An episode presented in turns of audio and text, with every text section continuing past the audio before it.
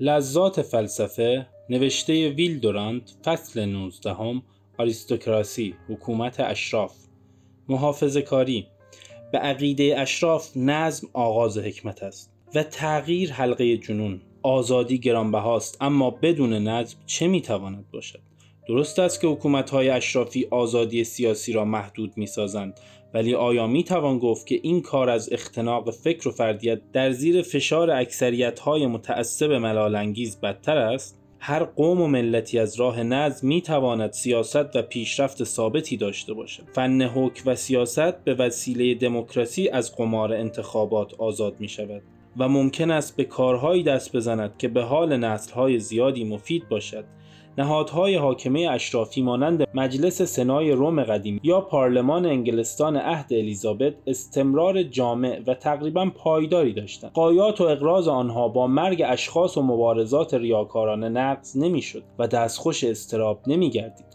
دتوکوویل می‌گوید تقریبا همه اقوامی که در سرنوشت جهان از راه طرح و پیگیری و اجرای نقشه های وسیع تأثیر قوی داشتند به وسیله مؤسسات اشرافی اداره می شدند. درست است که چنین حکومتی در برابر هر آزمایش و تغییری مانع سرسختی است ولی چیزی سالمتر از آن نتواند بود حتی یک آزادیخواه اگر با گذشته آشنایی داشته باشد می‌داند که دست کم نه فکر از هر ده فکر غلط و اشتباه موزیانه از آب درآمده است. تلخترین تنز تاریخ آن است که بیشتر افکار و عقایدی که مردم جان خود را به خاطر آن از دست دادند در عمل خنده آور بوده است.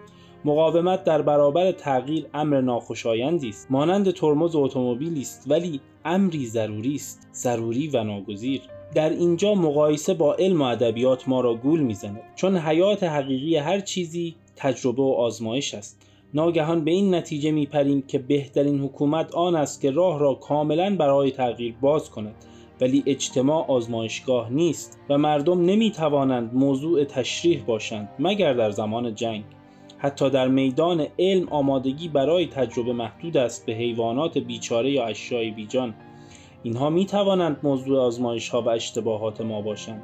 اما اگر بخواهیم حیات و مرگ انسان را موضوع تحقیقات علمی قرار دهیم به اندازه جمهوری خواهان آمریکا محتاط و با حزم می شویم. اگر میدانی باشد که در آن در برابر تغییر مقاومت می کنیم سیاست نیست بلکه روش غذایی و طب است. بازی با افکار را نمی توان با آزمایش درباره زندگان سنجید. ولی آنجا که سرنوشت صدها میلیون مردم در کار است صلاح در آن است که ترمز هر چهارچرخ را به کار بریم حتی اگر حرکت ما در سربالایی باشد.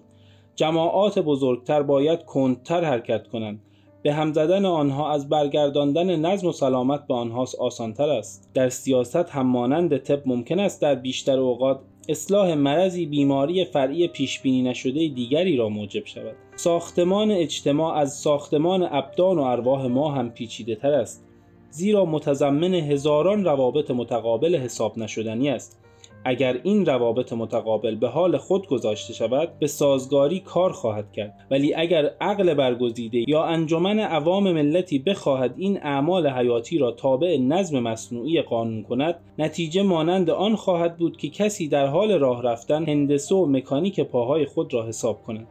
اگر اجتماع مانند ریاضیات با موتور یا هر چیز بیجان دیگری فقط یک ترکیب منطقی می بود امر دگرگونه می شد ولی اجتماع مانند نفس خودمان در حال رشد و تکامل است و فرمولی و قیاس منطقی نیست. به گفته تن اجتماع به دست یک فیلسوف قانونگذار که آن را با مبادی و اصول صحیح تطبیق کرده باشد وضع نشده است. بلکه نتیجه و عمل نسلهای متوالی و ضرورتها و لوازم گوناگون متغیر است. محصول منطق نیست بلکه محصول تاریخ است. وقتی که یک متفکر تازه کار به بنای کهنی نظر می اندازد و دل بخواهی و اختیاری بودن اساس آن و سراسیمگی و دستپاچگی معمار آن و ظهور آثار تعمیر و مرمت را در آن می بیند شانه های خود را بالا می اندازد.